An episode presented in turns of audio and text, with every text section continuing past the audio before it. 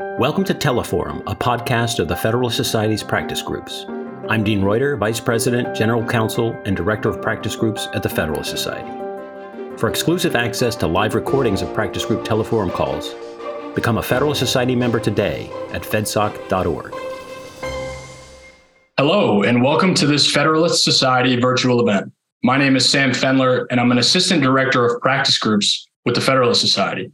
Today, we're excited to host Government Censorship, Disinformation, and Scientific Consensus, a litigation update on Missouri v. Biden and Hoeg v. Newsom, featuring Jenin Younes.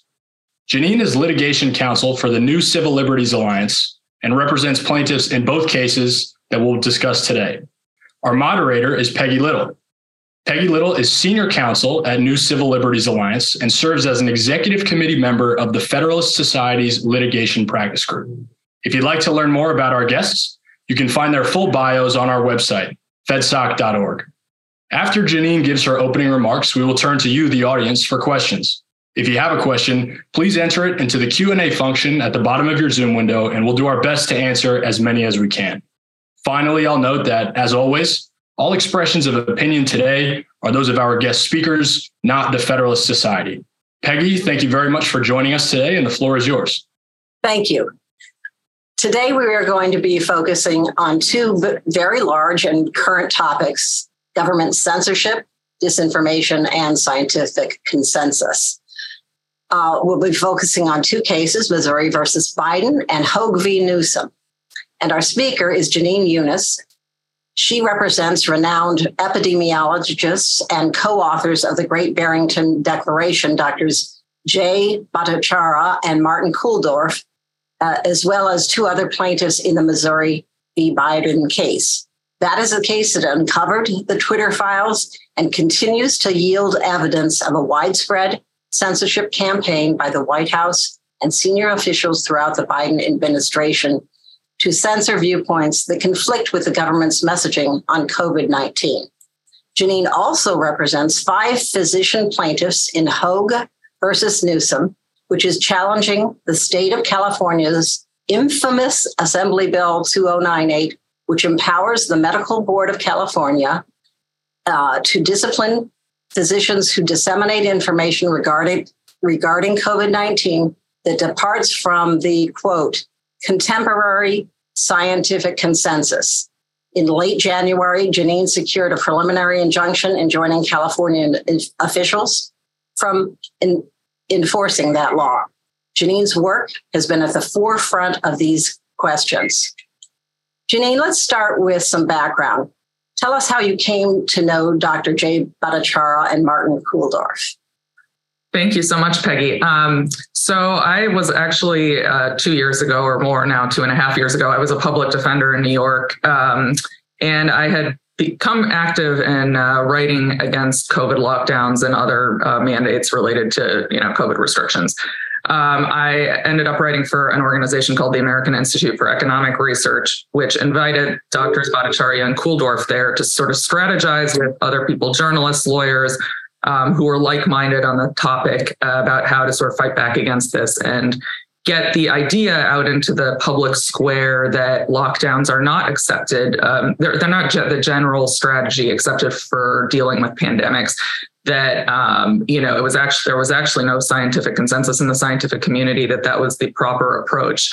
So I ended up going there and meeting them. Uh, there the weekend they wrote the declaration, and we've sort of continued to stay in touch during my time at NCLA. Um, so that's the very beginning. I then um, brought a case called Changizi versus the Department of Health and Human Services about a year ago. I filed the complaint, and uh, there were three plaintiffs there um, Dr. Changizi, who's a cognitive theoretical scientist, and two lawyers, Michael Senger and Daniel Kotzen, who had all tweeted um, against COVID restrictions since the very beginning, since March of 2020.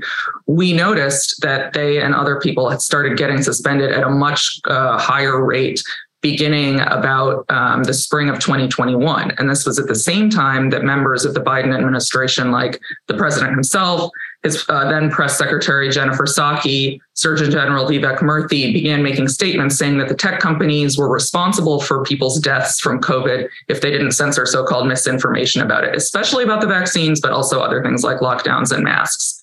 Um, we, you know, suspected that the fact and saying that the tech companies should and would be held accountable if they didn't do more to stop the spread of this misinformation.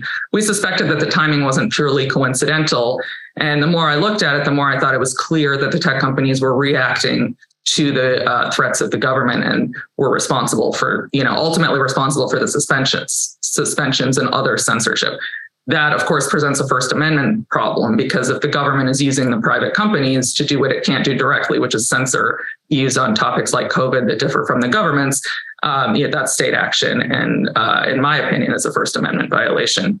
Oh, see, okay. So what happened in that first case that you brought um, yeah. for Dr. Changizi. So unfortunately, the judge uh, granted the, the government's motion to dismiss that case on coincidentally May 5th of 2022, the same day that the attorneys general of Louisiana and Missouri brought a similar lawsuit. Um, on behalf of the citizens of their state. So they made very similar claims that the federal government had been directing social media censorship, and then that was a First Amendment violation. Uh, there, this lawsuit was actually broader, so it wasn't just about COVID. It's also about like climate misinformation, the election, Hunter Biden laptop. It encompasses a lot of different topics. Um, they wanted to have private plaintiffs join, and they asked me to represent the private plaintiffs First, because they knew I um, they had used parts of my complaint. They were, you know, thought I obviously understood the issue, was very interested in it, and also I had personal relationships with the plaintiffs, so uh, it made sense for NCLA and me to represent them. And so, the status of the first case that you brought, brought were you were allowed discovery? No, no, and that's one of our main. So it's on appeal right now in the sixth sixth circuit, and one of the points we're making is that you know we weren't going to have access to internal communications like between people in government or the government and the tech companies without discovery. So how are we supposed to know exactly what's going on with respect to the government directing this censorship? All we are arguing is that what the government was say they were saying they were doing they were doing and at least that's reason enough for us to get to discovery um, and find out exactly what was going on and in fact we've gotten significant discovery in missouri that has showed you know that we were right yeah. So how did that change when you joined uh, Missouri? so the ju- we filed that case in the Western District of, of, Louisiana, and the judge there granted preliminary injunction related discovery, which uh, is quite rare for judges to grant discovery at that early stage. So we've actually been in discovery. We're still we're finally finally wrapping that up. We've been in discovery since like July or August of 2022. So quite a long process. Um, what what we initially got a lot of uh, form a lot of discovery in the form of documents like text messages, emails, um, mostly between the tech companies and uh, government employees, and that the, this showed a, a, high level of collusion you know, the, especially CDC, DHS, you have very high up officials who are telling the tech companies you should be censoring this type of type of post, remove this type of post. Even this specific person should be kicked off the platform. Um, like Robert Kennedy is one that the disinformation dozen. Um, so Naomi Wolf specifically named. So you, what you have is the government telling the companies to censor certain types of material and certain types of posts. Now, go ahead, Peggy. Sorry. So, why don't you give us the highlights? And people, this is a case that I think people are very, um, very interested in and would like to hear, you know, with some specificity, maybe the top six uh, connections you were able to uh, uncover between uh, direction from government officials uh, to the social media uh, executives and, and what they said about what they should do.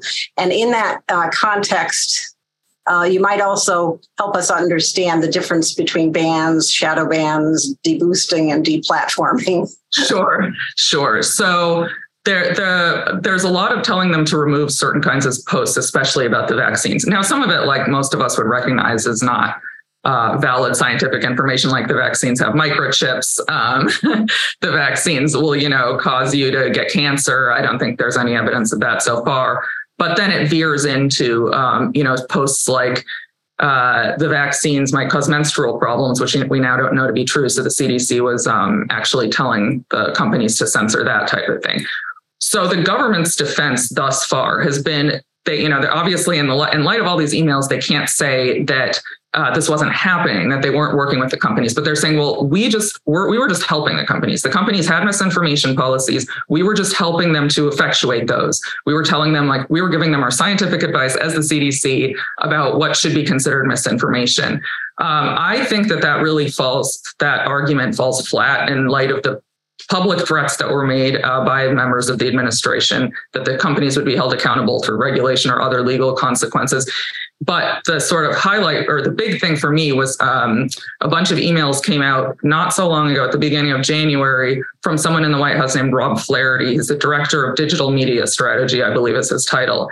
And at the beginning of 2021, he was the first three months or so, he was sending tech, the tech companies, especially Google and Facebook, extremely aggressive messages saying things like, you know, you you're not doing enough. People are dying because of you. You're increasing vaccine hesitancy. You're the problem. If you don't if you don't start censoring vaccine misinformation, you know, we're, we're really going to do something about it. And then the tech companies are responding and saying, okay, okay, we're changing our policies. We're taking down more posts. Uh, so this is quite obviously the company's reacting to the government's pressure, coercion, however you want to put it. This is obviously not some kind of collaborative, um, uh, you know, situation, which I would, I still think should be considered a First Amendment violation. I don't think that the government and private companies should be able to work together to censor people, but it's obviously a stronger case when it's government coercion. Uh, which is quite obviously what was going on here. And another thing that Rob Flaherty said was, I don't even care if it's true. Based, I don't think he he said even true content. If it's stoking vaccine hesitancy, it should be taken off. So that presumably includes, you know, people telling stories about vaccine injuries, which we know has has happened. I mean, that we you know don't have exact clarity on the numbers, but um, and I think that you know is quite disturbing. Uh, I mean, it's all quite disturbing, but that this is going. You know, they're not even at this point even pretending it's just about getting rid of you know misinformation. Right now, there there is a point, though, as you say, to some uh, need for moderation if um, uh, there is, uh, you know, truly. Uh, well, let's put it this way: the social media sites do have to regulate some content for porn, for other sorts of things. And so, where do you think they overstep the line here? Well, I think you know, porn and uh, you know stuff like that, or if people were exchanging messages about selling drugs, that would be illegal anyways. That's illegal. I mean, when things are illegal, I don't think you know they're obviously not protected, and I obviously don't have a problem with the tech companies removing them or necessarily even the government uh, being involved in that. If you know the government's trying to, you know, uh, sort of relatedly, DHS has played a role in trying to combat uh, foreign actors from interfering with our elections, sort of on, you know, um, sort of just trying to manipulate Americans. I that's sort of a fuzzy line. I can I can understand why the government would be involved there. I think it's a little harder to delineate exactly where that line is. But here we're talking about people just expressing opinions that differ from the government's. Some of those opinions are, you know, sort of patently false, like the vaccine has a microchip. Some are not. Uh, you know, if I, I, had a stroke after getting the vaccine, um, but all of that is protected First Amendment speech, and so the government should certainly not be playing a role in um, in censoring it. And if if the companies want to censor it on their own, you know, I think that's a that's a long conversation, and I, I know people. I tend to think the libertarian conservative community is pretty divided on that issue, uh, whether the companies should be able to do this since they are so powerful and they sort of control the modern public square. It's difficult. But what I think we can say for sure is the government should have no role in this. Were the plaintiffs that you uh, represented, uh, did they experience some of this um, interference with their uh, uh, expression of opinion? Can you yeah, so, yeah, and so they have uh, Martin Kulldorff, for example, uh, was an epidemiologist at Harvard, and uh, incidentally one of the top cited uh, infectious disease experts and I think vaccine safety uh, experts in the world, uh, had tweeted something like, "Not everybody needs to get the vaccine. Children don't need it. People who've had COVID before." And that was um, marked as misinformation. And I think only he could see it. He had similar experiences on LinkedIn too for similar types of things. Um, Jay Bhattacharya, epidemiologist at Stanford, was um, placed on a Twitter blacklist. We actually learned that from the Twitter files. So he was blacklisted immediately, which meant that his account was downgraded. So his tweets weren't directly censored, but this is what shadow banning is, which you mentioned earlier, where the algorithm, you know, then in, I don't know, I don't know technology that well, but so I might not be using words exactly the right way, but the algorithm kind of downgrades your account so your tweets appear less to other people. Um, so that means your influence is uh, hampered, basically. Okay. And uh, there's a lot of uh, ways this can happen uh, shadow banning, deboosting, deplatforming, demonetizing, which we're discovering a lot about these days. Um, what, what would you say was the most uh, disturbing pattern that you found? Um, and, and out of which agencies or uh, uh, were, were that was that generated? Yeah, I, so the what I mentioned coming from the White House, Rob Flaherty, I think was uh, probably the most disturbing because it was the most aggressive and it was the most obvious that this was you know the White House uh, telling the companies to do this and the companies clearly reacting. Um, you know, clearly saying we're changing our policies because you're more or less you're putting us under pressure.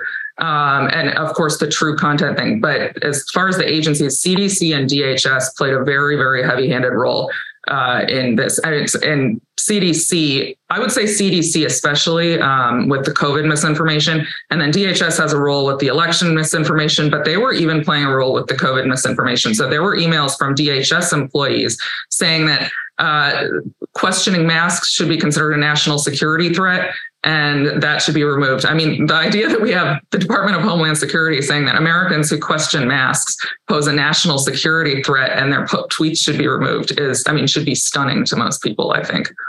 Now, is this uh, discovery still ongoing? Um, it's so it's wrapping up right now. We uh, we had so we got the uh, we got all the, these emails. Um, it was about sixteen thousand pages of emails, so it's quite a lot. Uh, and then we uh, the judge after that, based on what we saw in those emails, ordered depositions of some people that we requested. So probably the most interesting to most people is uh, Anthony Fauci. We deposed him um, in November of 2022. Um, there's been a little bit of a fight about some other high ranking officials. So initially, the judge ordered Jen Psaki, the former White House press secretary, to be deposed, as well as the Surgeon General, Vivek Murthy. There's, uh, there was a fight in the Fifth Circuit, uh, the Court of Appeals, and the jurisdiction. And so some of that, that didn't end up happening. Um, but we deposed uh, Carol Crawford at the CDC, who was like the lead on, on, digital media. She's the one who was in very close touch with the social media companies and sort of constantly telling them what kinds of things to censor, what kinds of posts should come down. Um, and then uh, Fauci obviously was was a very interesting deposition. So, but now we're finally wrapping up. I believe there should be a hearing on the preliminary injunction probably within the next month, um, may, maybe two months in these depositions or otherwise, maybe in public statements, have the various officials involved um, offered any defense of why this was okay to do? Not really. Uh, most of them have sort of denied that it happened. Uh, uh, so Fauci himself said that he doesn't. He's too busy running a six plus billion dollar institute to uh, have time for social media. So he denied having any involvement in any of this. Um, what Carol Crawford at the CDC did acknowledge um, that this was going on. She couldn't not because there are hundreds of emails back and forth where she's telling them to censor. But she didn't seem to. She didn't think there was a problem with it. What she basically said was, no, the company is they had a misinformation policy. They were just looking for our guidance. We were giving it to them. Um, yeah. okay. Are those materials available for people to see anywhere? A lot of them are. Uh, they're on our website. Um, they're also, I believe, they're on the Missouri and Louisiana Attorney General's website. We got, as I mentioned, about 15, 16,000 pages. So there's a, uh, the judge's order says we can't release anything that has people's emails or phone numbers. So we weren't able to get everything redacted just to the, due to the sheer uh, number of documents, but we used the most interesting ones. Those are redacted. Those are part of filing. So those are uh, available on the website. Great. Um, and um, where, where do you think what do you think is going to happen at the hearing? Do you have any predictions? Yeah, I mean, the judge clearly, you know, based on his earlier rulings, seems to think this is a very big problem. he's made, he's written some, you know, there have been these decisions in the interim. Um, for instance, the one granting discovery. Uh, he's, you know, indicated that if we think what's going on is going on, as we've found out more and more, it turns on, it turns out we were correct. Uh, that um, that would be a First Amendment violation. So I can't imagine that he would order all this discovery if he didn't think that we had our theory was um, sort of accurate. Okay. Um, and um, tell us a little bit more about some of the effects um, on the people you, that you re- represent uh, in Missouri versus Biden. What, what has happened to their lives uh, in a way that people would want to know about? Well, they've, I mean, they've suffered immensely, especially doctors Bhattacharya and Kulldorff. So, uh, Dr. Bhattacharya actually wrote a very compelling piece in Tablet about a month ago about his experience at Stanford University, where he was really maligned. Um, he was afraid for his life because, you know, he thought the lockdowns were a bad idea.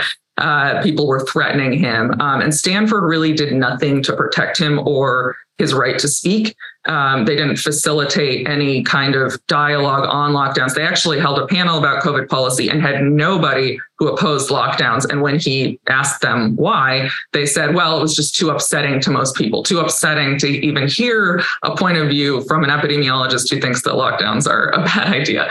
Um, and obviously, you know, he's had his materials censored, which is upsetting. Um, so Kulldorff as well um, uh, has had a difficult time. I don't think I uh, can go into it any more than that, but there's there have definitely definitely been personal repercussions to their activities, and then. Being censored uh, as a scientist is very upsetting. I think it's it's it's been hard for them to see that the country and the government does not actually have an interest in a valid or a real debate on these topics, but has really uh, only wanted to have a one-sided, um, you know, one side decide what the policies are without any input from people who dissent. Right. Um, well, that certainly is uh, unfortunate. There are two other plaintiffs, along with um, the doctors uh, Bhattacharya and uh, Kulldorff. Can you tell us a little bit about them? Yes, uh, Aaron Kheriaty is a psychiatrist. He was a professor of medical ethics at UC Irvine until he was let go for not getting the vaccine, even though he had natural immunity. So he actually brought a case. Uh, some people might have might have heard of against the university. Unfortunately, lost. Um, and Jill Hines runs an organization in Louisiana called Health Freedom Louisiana, and they fight mandates. Um, you know, all all of these sort of health quote unquote health related mandates. Is there any ev- evidence that um, the government has backed off from some of this, um, you know, delisting or shadow banning or uh, whatever in terms. No, of- there isn't, and actually, to the contrary, uh, it looks like they they're almost they're not embarrassed. they're in the middle of all of this stuff coming out from uh, in the Missouri case about um, you know Rob Flaherty's emails, these other things that I would be very embarrassed about if I was in the Biden administration. Uh, his current press secretary, uh, Jean Pierre, was giving talks about how, or giving um, press conferences saying that she was, they had their eye on Twitter, uh, especially Elon Musk. They were going to make sure that Twitter behaved responsibly and continued to censor misinformation. I mean, so there's not been, I don't think, any recognition or concern for what's going on here. The um, uh, how many social media uh, outlets are involved here? Um, well, we don't know. Uh, certainly the big ones Facebook, Twitter, YouTube, Google, which are owned by the same, um, Instagram, owned by Facebook too, um, LinkedIn. But I think it probably goes beyond that. I, it, even Pinterest, Snapchat. I think there's some there's some um, government involvement there. Uh, we don't know the full extent. So the judge actually ordered third one thing I uh, forgot to mention earlier, the judge actually ordered third party discovery on the tech companies. So we got some stuff from them um, as well. And what that actually showed was that far more gov- government officials and agencies were involved in this enterprise than we had known previously.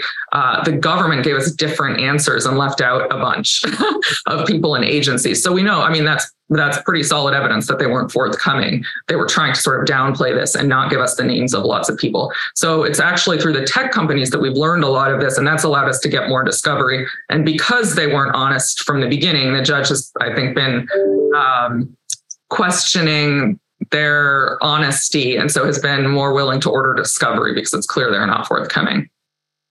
Oh, that's certainly unfortunate to hear. Here, do you think um, uh, this? How long do you think this litigation will go on? Do you have any sense of um, whether it's going to be one of these cases that goes on forever, or do you think that the the courts will offer some uh, correction and relief uh, more quickly? Uh, sort of both things. so I think it's uh, given that it's been 10 months in the preliminary injunction phase, I think it's likely to sort of go for a really long time until it's finally wrapped up. Uh, I do think there'll probably be a ruling on the preliminary injunction um, before the summer, would be my guess. Uh, so we'll have some indication and some kind of legal ruling, um, even though it's a preliminary injunction and not a final decision. But that could get appealed. So I, I, yeah, I think we'll I think we'll get an indication of where the courts are going or what they think of these uh, arguments and ideas, um, you know, before years have passed. But I'm, I guess the, I'm guessing the case won't wrap up or finish completely for a number of years. Okay, now we have a second case to discuss because I want to leave plenty of time for questions. Um, and so we're now going to turn to Hoeg versus Newsom. And as I indicated at the beginning, this has to do with a statute. Uh, Jenin, can you start by telling us about that statute. Yes. So this is California's Assembly Bill 2098. Um, and it prohibits doctors from disseminating misinformation to patients about COVID. Now, the problem or the, the legal argument we make is about the definition of misinformation, which is defined as false information that contradicts the contemporary scientific consensus contrary to the standard of care. There are no uh, conjunctions or commas or anything to separate those three phrases. So, why don't you repeat that the, the, the critical phase here so that our listeners can understand what has been legislated through two houses of the California yeah. legislature? Uh, false information that contradicts the contemporary scientific consensus, contrary to the standard of care. Okay, that's kind of complicated. Yeah. Um, or nonsensical, as the judge said. and uh, and was this um, also signed by the governor? It was. He uh, he appended a signing statement with expressing some reservations, uh, saying he was worried there were First Amendment problems, but he was confident it would only be used when there was an intent to, you know, a malicious intent. But the but the law contains no such, uh, you know, requirement within it. So that's just wishful thinking. Okay, so tell us about how um, you found your clients and uh, and and what you did that next. So I found my clients uh, were also people I knew through sort of we'd we'd all been active in fighting COVID restrictions. So they were just people I knew through that world. Um, Aaron Kheriaty, who I mentioned before, is one of the plaintiffs. uh, he, he's in both cases, and then Tracy Hoeg, who's a doctor in the Sacramento area um, Ram Duriseti, an ER physician at Stanford, Azadeh Khatibi, who is uh, who is a doctor, an ophthalmologist, but she's actually joining the suit as a, a patient because she suffered um, from a life-threatening illness um, herself and followed the when she was diagnosed she followed the consensus of one doctor rather than the majority who he had he was an outlier in his recommendations and she ended up surviving when she was given like a, a 10% chance of surviving or something like that um, so uh, her point is that if you're only allowing doctors to speak when it's when they agree with the consensus, people like her might not be alive today. Uh, and then the fifth plaintiff is Pete Mazolewski. He's a surgeon. Um, I forgot exactly where in California he is. But they, uh, so they are all arguing that the law violates their First Amendment rights because it's viewpoint based discrimination and then that it's unconstitutionally vague. Well, isn't there also a legitimate scientific issue here that consensus is not something that scientists, um, uh, good scientists, uh, think necessarily governs um, uh, the scientific and medical process, if I understand that correctly. Absolutely, yeah. So one of our arguments is that that the definition of misinformation, false information that contradicts the scientific consensus contrary to the standard of care, is unconstitutionally vague. That's a due process issue. Um, and one of the many points we make in that argument is that who knows what the contemporary scientific consensus is? uh, who gets to decide? Is it all doctors and scientists? Some only in certain fields? How often do we decide what's contemporary? Is it every month? Is it every year? Um, and you know, when you look at the reality of COVID, where things have changed by the day, um, you know, a year and a half ago, uh, Rochelle Walensky, the CDC director, said you won't get COVID if you've been vaccinated. We all know that's not true now. Um, there's pretty clear evidence that mask mandates are ineffective, all of this. So so for various reasons we don't know what the consensus is. And then doctors have historically not been sort of uh, required or restrained to act within a consensus. They're supposed to use their best judgment. And as our plaintiffs actually argued in their declarations uh, the studies show that the contemporary scientific scientific consensus takes about 17 years to reach the average doctor. So the latest science is actually so if you're on the cutting edge of a field and you're actually the best in the top, you're going to know things that the average doctor doesn't, and that you might be practicing against the consensus. And one sort of concrete example we have is that one of the plaintiffs, uh, Ram Duriseti, the ER doctor at Stanford, at the beginning, he's treated hundreds of COVID patients. At the beginning of the pandemic, he thought ventilation for severe cases was a bad idea, but everybody was saying, no, ventilate, ventilate. He turned out to be right. One of the reasons we know he's right is that he was not forced to abide by a consensus or, or suffer discipline.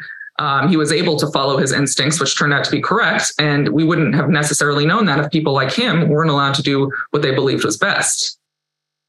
So tell us about the hearing.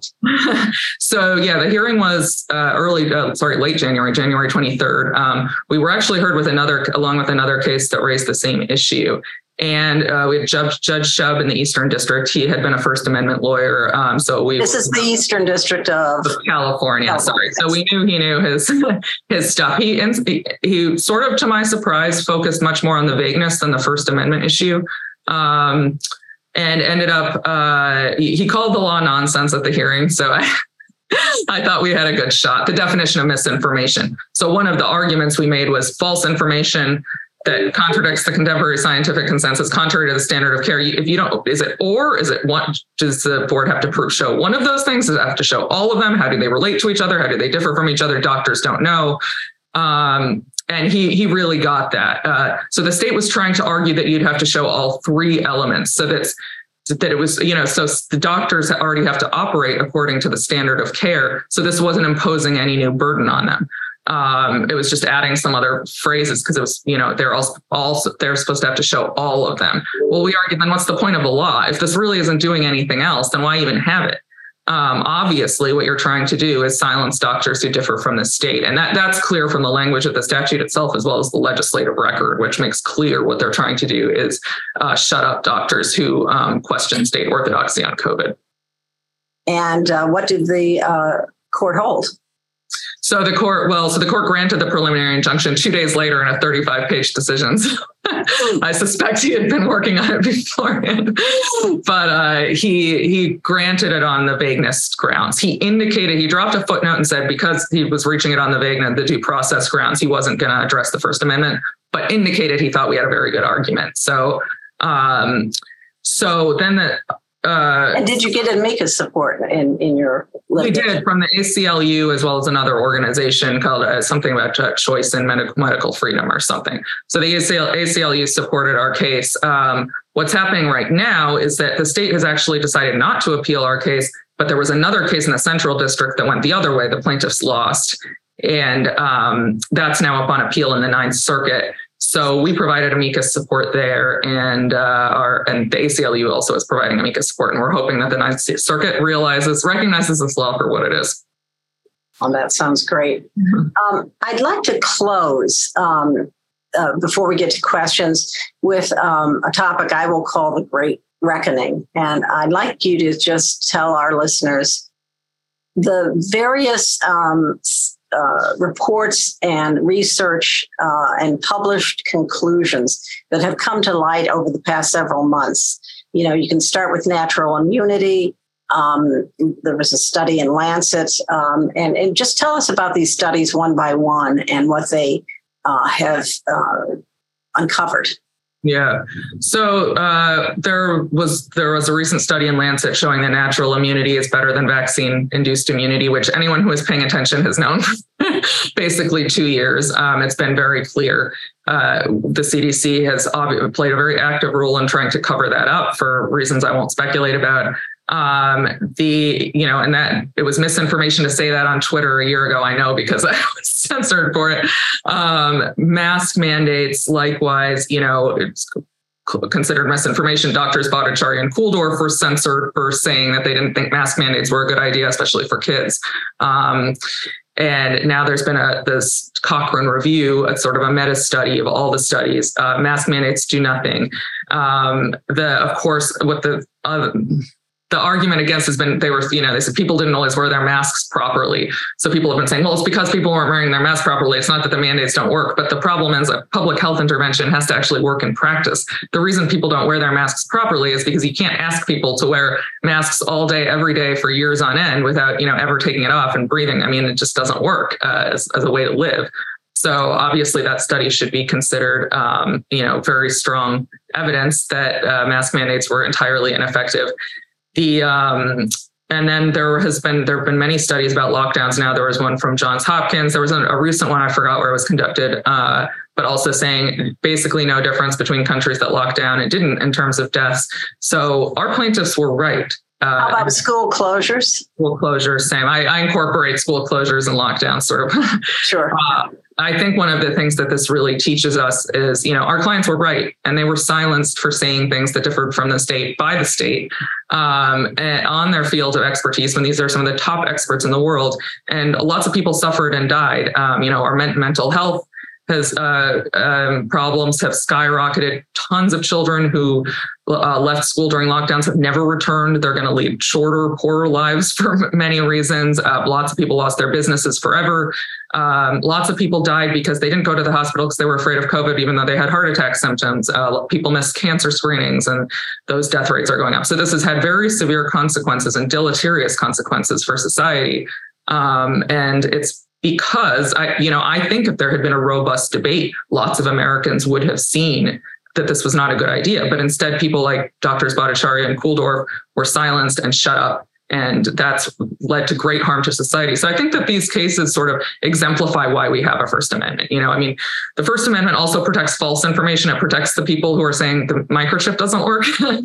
but these, this is why we have it, because once you get the state involved in censorship, where does it end? And and we we're we, are we are seeing that the people doing the censorship don't know where to draw the lines, and that's why we don't have the government drawing the lines. Okay. Well, we have some questions, um, and would you have a, a final, uh, you know, thing you want to say, or do you want to just? No, uh, I'm I'm happy with that. Okay. I'm happy to answer questions. okay, so um, uh, uh, first question is Are you familiar with the FDA sa- sending cease and desist letters to doctors who posted misinformation? I've heard of that. Um, I actually don't know a ton about it. I, I, I think I, I don't think I was ever contacted by someone who that happened to. Okay. Um, uh, another questioner has asked, um, uh, uh, who's they're very familiar with the Twitter files, and they um, say that the defense seems to be that the governor, government, the FBI, CIA, whatever, is just suggesting bans, not directing them. What would you say to that? Um, first of all, we, as I was sort of talking about earlier, we know from these coercive statements that, uh, especially in the COVID context, that it's it was not just suggestions; it's threats. Um, and some of what appears to be a more collaborative uh, operation is because there were these threats made in the past. I mean, if you threaten someone and then they appear to be cooperative after that, that's not really. I don't think that can be considered voluntary. To the extent some of it, I think, may have been more collaborative, uh, especially when it comes to like the foreign, um, you know, DHS and uh, trying to stop foreign interference in elections, and that that ending up, you know, uh, silencing Americans who, for instance, um, thought that Trump won the election, which happened quite a bit. Th- that does look a bit more collaborative, but I I think that we need um, I think that the First Amendment should prohibit the government from working with private industry to censor viewpoints. And I would draw an analogy to the Fourth Amendment, where the government can't hire a private company to go into your home because the government doesn't have enough evidence to get a warrant. Uh, the you know the government shouldn't be able to outsource what would be unconstitutional activity if it did it itself to a private company, whether or not the private company wants to be doing that. So another uh, questioner wants to know what kind of damages could be awarded um, if plaintiffs prevail, and they specifically um, note that they have fo- followed uh, uh, Jay Bhattacharya's um, uh, travails and would like to know what kind of damages he might be entitled to. So we're not seeking damages in these cases right now. Um, I think that could I think it can change if it shows that people were really intentionally and maliciously targeted. Um, we do know, for instance, that uh, Bhattacharya and Kulldorff were targeted by uh, Fauci. Fauci has emails with someone named Francis Collins at the NIH where they're talking about taking down, we got to uh, take down these fringe epidemiologists. Um, they, but we don't have enough evidence right now that they were responsible for the harms that they uh, experienced on social media. I think you would need more direct evidence that they were censored at these people's behest. Right now, our argument is like we don't even have to have that direct evidence. This has a strong chilling effect. And it's going to be very unusual that we can prove any specific person was censored because of the government. But if the government's involved in this, anybody who was censored on social media during this period of time should be uh, their First Amendment rights were violated. And also, there's a reciprocal First Amendment right to receive information. So all Americans were deprived of um, that right. Right. So yeah, right now probably not looking at damages, but that could change. Uh, and then also, if we set good precedent with this um, case, and then in the future the government continues to engage in this kind of conduct, then I think people could be looking at damages. Um, another questioner wants to know if we've run into any issues or roadblocks with courts granting qualified immunity to the state or federal defendants or public officials. Not yet. okay, uh, and uh, the next question is well what what is your end game? What do you want to get? We want a court uh, we want the courts to recognize that uh, the government can't work with pressure coerce collude anything with private industry to censor people based on viewpoint. Um, and i think this is really important. You know there's not a lot of directly on point case law and that's because i think it's because um, prior to social media, you just didn't have the government able to be involved in censoring individual Americans the way that you can now with social media. I mean, yeah, there are sort of analogous examples where the government tells a newspaper, please don't print this, or we're going to um, prosecute you, you know, the Pentagon Papers, that kind of thing. But it wasn't as, uh, because a newspaper does have editorial discretion and because it doesn't you know it doesn't serve as a platform for basically just anyone who wants to go on it it didn't have the same kind of impact um, and that's why I think it's really important that in the digital age, we recognize that this is a huge First Amendment violation. Um, another questioner asks How far along the spectrum from persuasion to compulsion does the government have to go before there is state action implicating the First Amendment? I think so. In my opinion, um, again, the, I don't think the state should be able to be involved in censoring at all. So I don't think I think persuasion should be considered a First Amendment violation. Uh, obviously, coercion is a stronger case. It's, it's, definitely easier to make that case. So, I, I guess I fall on the side of any any government involvement in, in this should be considered unlawful. Okay, we have a, an interesting question here. The Twitter files re- revealed a September 2020 proposal by the FBI officials to create encrypted communications channel channels, something called Signal app, with the social media companies. Can future communications be enjoined? And what is the likelihood of learning via discovery about the content of government social media companies' signal communications? Hmm. That's a really good question. I, you know, I'd have to give that one some thought. I, do you have any thoughts on it? Well, I would think, uh, you know, they can't, if it's government communications are entitled to know those, and so they would have to reveal the signal uh, yeah. communications unless there was some you know wartime exception or something. Yeah. Like there really isn't that. Yeah. yeah, that sounds right to me. okay. um, all right. Um, that was a that was a find. um, another person asks suppose the speakers who were suppressed were not world experts in their fields like the two um, epidemiologists and doctors that you mentioned. How uh, if at all would that change your analysis or your argument? It doesn't. Uh, and you know some of our plaintiffs aren't two of two of the other plaintiffs aren't world ex- epidemiologists. Two of actually th- the three plaintiffs I have in the other case I mentioned Changizi that sort of preceded uh, Missouri are not. Um, one is a scientist, but two are lawyers. Um, I, you know, I, I don't think it matters at all. I would, I would defend the person who says the vaccines have a microchips right to say that, even though I don't agree with that. That's a true statement. And you would insist reason, upon your right to, to, to debate that. exactly, exactly. Um, I like using these plaintiffs as an example because I think it helps people to see why we have a First Amendment. You know, this sort of shows how uh, the debate, which was so important and that really should have taken place in a healthy democracy, didn't because these people were silenced. But of course, all Americans have a First Amendment right to speak on this and any other subject. So, a questioner who arrived late wants to know whether Section 230 has any bearing on this issue. Um, n- not directly. Uh, we are arguing, we do argue in the complaint that the companies kind of want to have it both ways. So they're, you know, saying, well, we can't, you know, we get Section 230 protection. We can't be held responsible for what people say on our platform, but also we want to censor people, you know, because they're saying the wrong thing and that they shouldn't be able to have it both ways. Either they're a publisher and they should be held responsible or they're not. And then they shouldn't be censoring people for expressing viewpoints. Um, have any of the deponents in the depositions invoked the Fifth Amendment? Not uh, not in any of the ones that I watched. I didn't. I have to admit, I didn't watch all of them. There was lots of them, and they were very long. But uh, but they mostly answered the questions. Um, even even Dr. Fauci. Okay. and did any of the social media companies um, refuse the government's demands to your knowledge? Um, there were a couple of instances on which they pushed back. Uh, I, I'm trying to remember there were a couple of times they were asked to censor things and that, that were clearly like um, there was one that was it was like posts that were saying they didn't think vaccine mandates were a good idea. And the company said no this is an opinion uh, you know, we're not going to do that. So they did um, push back on occasion. Rob Flaherty frequently sort of derided them anyway, and then they would actually cave. So again, more evidence. They didn't cave every time. There were a couple times they didn't. But. Yeah, because the follow up question on that was: Were any penalties visited upon the resistors, and how would you describe that situation on the pushback? Um, there weren't so there weren't penal direct penalties, but it's threats. It's that we are going to penalize you if you don't do this.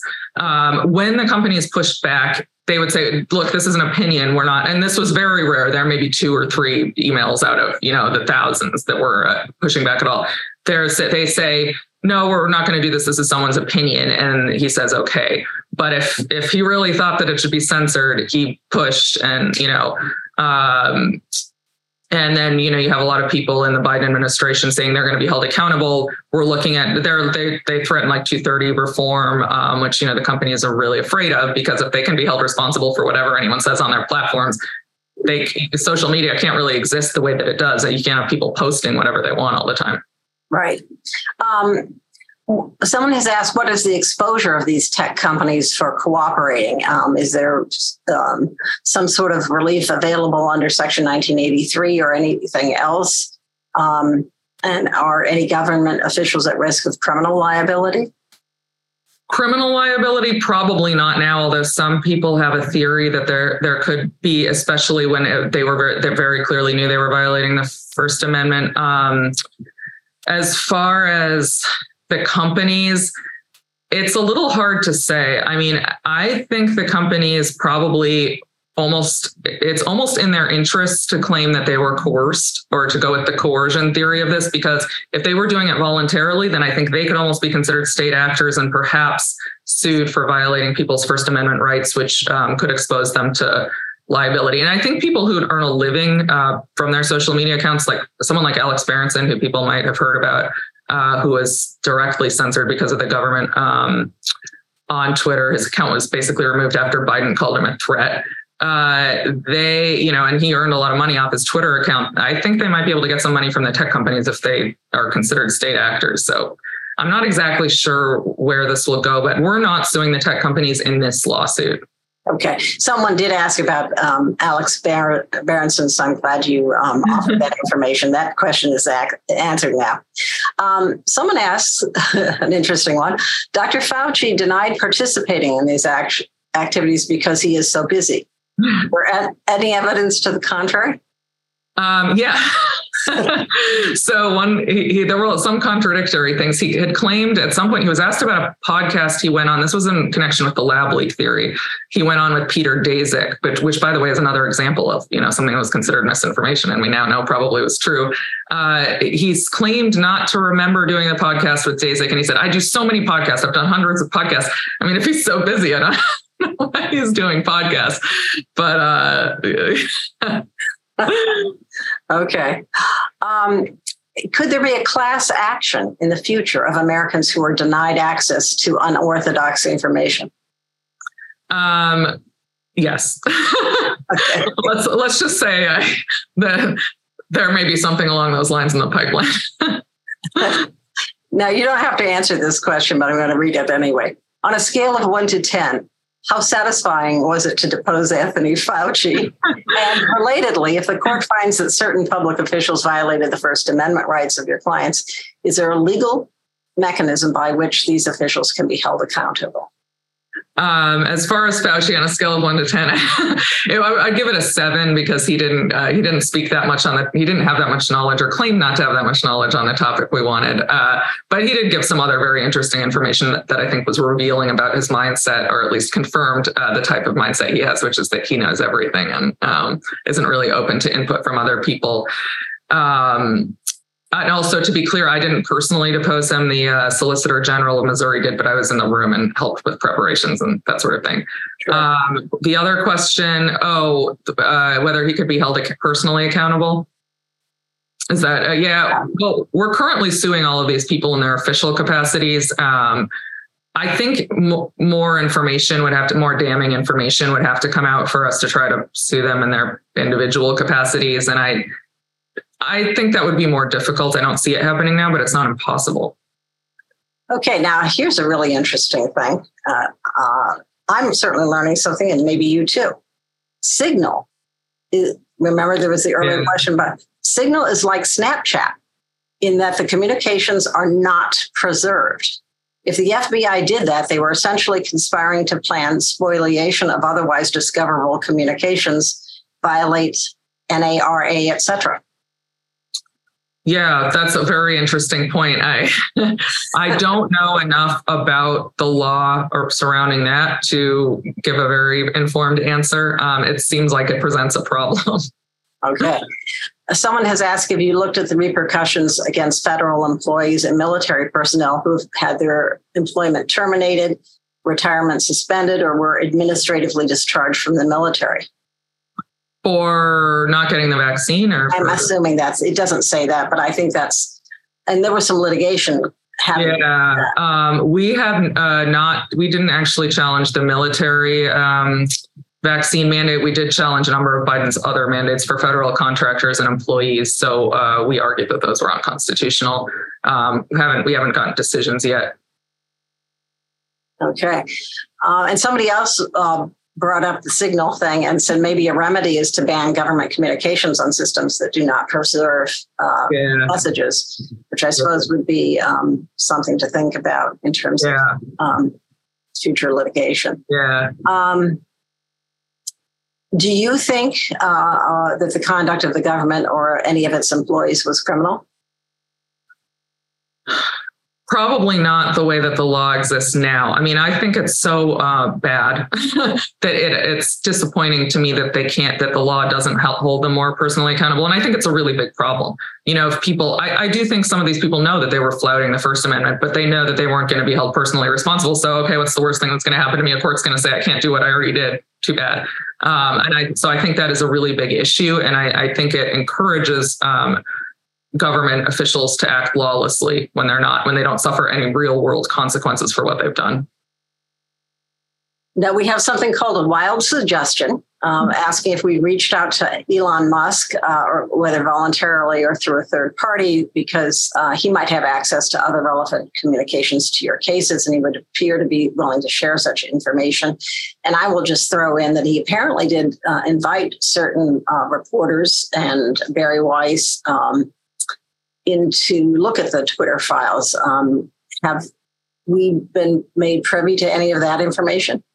Yeah, so the, uh, our client was at Musk. I think he was the first person Musk called. Musk um, called him one night and invited him to the Twitter. Wait, wait, uh, who? Who did you Jay Bhattacharya, sorry. That's okay. um, and so that was actually how Jay found out he was on a blacklist. Um, and so he spoke to Musk, and Musk knows about the lawsuit and has indicated that he uh, wants to help. His his lawyers have been um, they're doing what they can. There's a lot of there's a lot of documents. He um, but he apparently told Jay that he doesn't care about the repercussions for Twitter. What he cares about is free speech and exposing anything that the government has done that's unlawful here. So um, so hopefully he will continue to do that. So, do you predict there'll be a sharing of information through the various um, channels in which uh, the Twitter and other files are coming out? I do. Yeah, I, I do think so. Um, I, I don't know if there'll be anything new. Uh, okay. Um, I let me see. I can't tell if I'm at the end of the questions. But no, I'm not. Okay.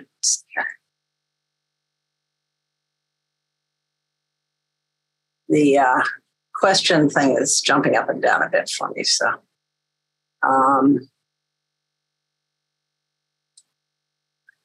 there's more more information on the signal um, mm-hmm. and and how it might um, uh, violate what's known as the National Archives and Records Act um, for our listeners. Uh, so uh, I think you know the thought would be that that it that would be a um, concerted effort to um, as a you know engage in spoliation. Uh, yeah.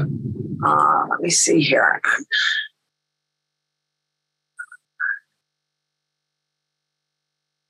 Uh, do you are you aware of any existing laws regarding uh, banning what would be called ephemeral communications, such as um, uh, Signal? No, I mean, I. It seems as though the government shouldn't be using things where their messages disappear unless there's some exception for law enforcement. Something I don't know. um, so there could be an exception I'm unaware of. That's right. Do you think if if they um, were engaged in that sort of activity, the, the social media companies, uh, should they, uh, should that bear on their sec- Section 230 immunity? Oh, that's a good question. Um, I I don't want to see their immunity taken away. I think that would be bad for social media. Um, you know, and and the one of the exceptions to their immunity is they can't facilitate unlawful activity, or you know, they should should be taking that down. Um, which is what I think how they think that how I think they should be dealing with it. Just you know, things that are purely unlawful. Other than that, um, no content moderation. Uh, but I'm not. Yeah, I don't. I don't I don't know that that's the solution um, with respect to the signal issue.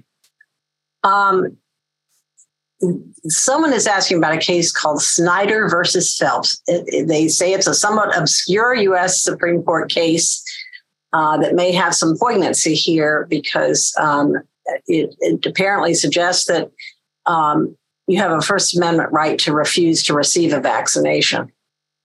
Hmm.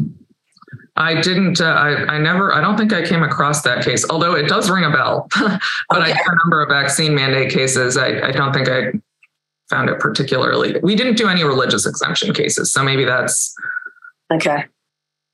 Well, I think I'm at the end of our question list, and we have um, only a couple minutes left in our allotted time. Um, Sam, do you have any questions? Anything you'd like to follow up with? Uh, no, this has been great. I really appreciate uh, I appreciate the opportunity, and I, I appreciate you both. Um, we do have a couple minutes. I don't know if Jenin or Peggy, you have some final thoughts that you want to leave the audience with. Jenin's the expert here. I, learned, um, I, I, learned a lot here um, from our questioners as well as Jenin. Yeah, so a lot about signal. Um, yeah. I would just say I, I sort of got at this before, but I think uh, in this pandemic era, we really gave up a lot of rights. And um, I think it, this shows how dangerous it is. The, the fact there's a pandemic should not um, lead us to allow the government to infringe on our First Amendment rights, whether to, to gather and worship or to speak or any of that. And we saw how badly that went. And that's why I think we need to be more vigilant and fight back harder next time around. Okay. Well, we certainly have, I think, a wealth of information that um, came out uh, due to your, your efforts and those of many other people who have been plowing in these same fields. And uh, I do feel like I, unfortunately, unfortunately, uh, am a lot wiser and somewhat sadder about the state of our government. Yeah, yeah. Excellent. Well, uh, to Jenin and Peggy, both of you, I want to thank you on behalf of the Federalist Society. I think this was a, a, true litigation update, and our listeners appreciate the ability to ask you so many questions. Thank you both for, for addressing them and for your time and expertise. I also want to thank the audience for joining us. We greatly appreciate your participation. Please check out our website, fedsoc.org, or you can follow us on all major social media platforms at FedSoc to stay up to date with announcements and upcoming webinars. Again, I want to thank you all for tuning in, and we are adjourned. Thank you for listening to this episode of Teleforum, a podcast of the Federalist Society's practice groups. For more information about the Federalist Society, the practice groups, and to become a Federalist Society member, please visit our website at fedsoc.org.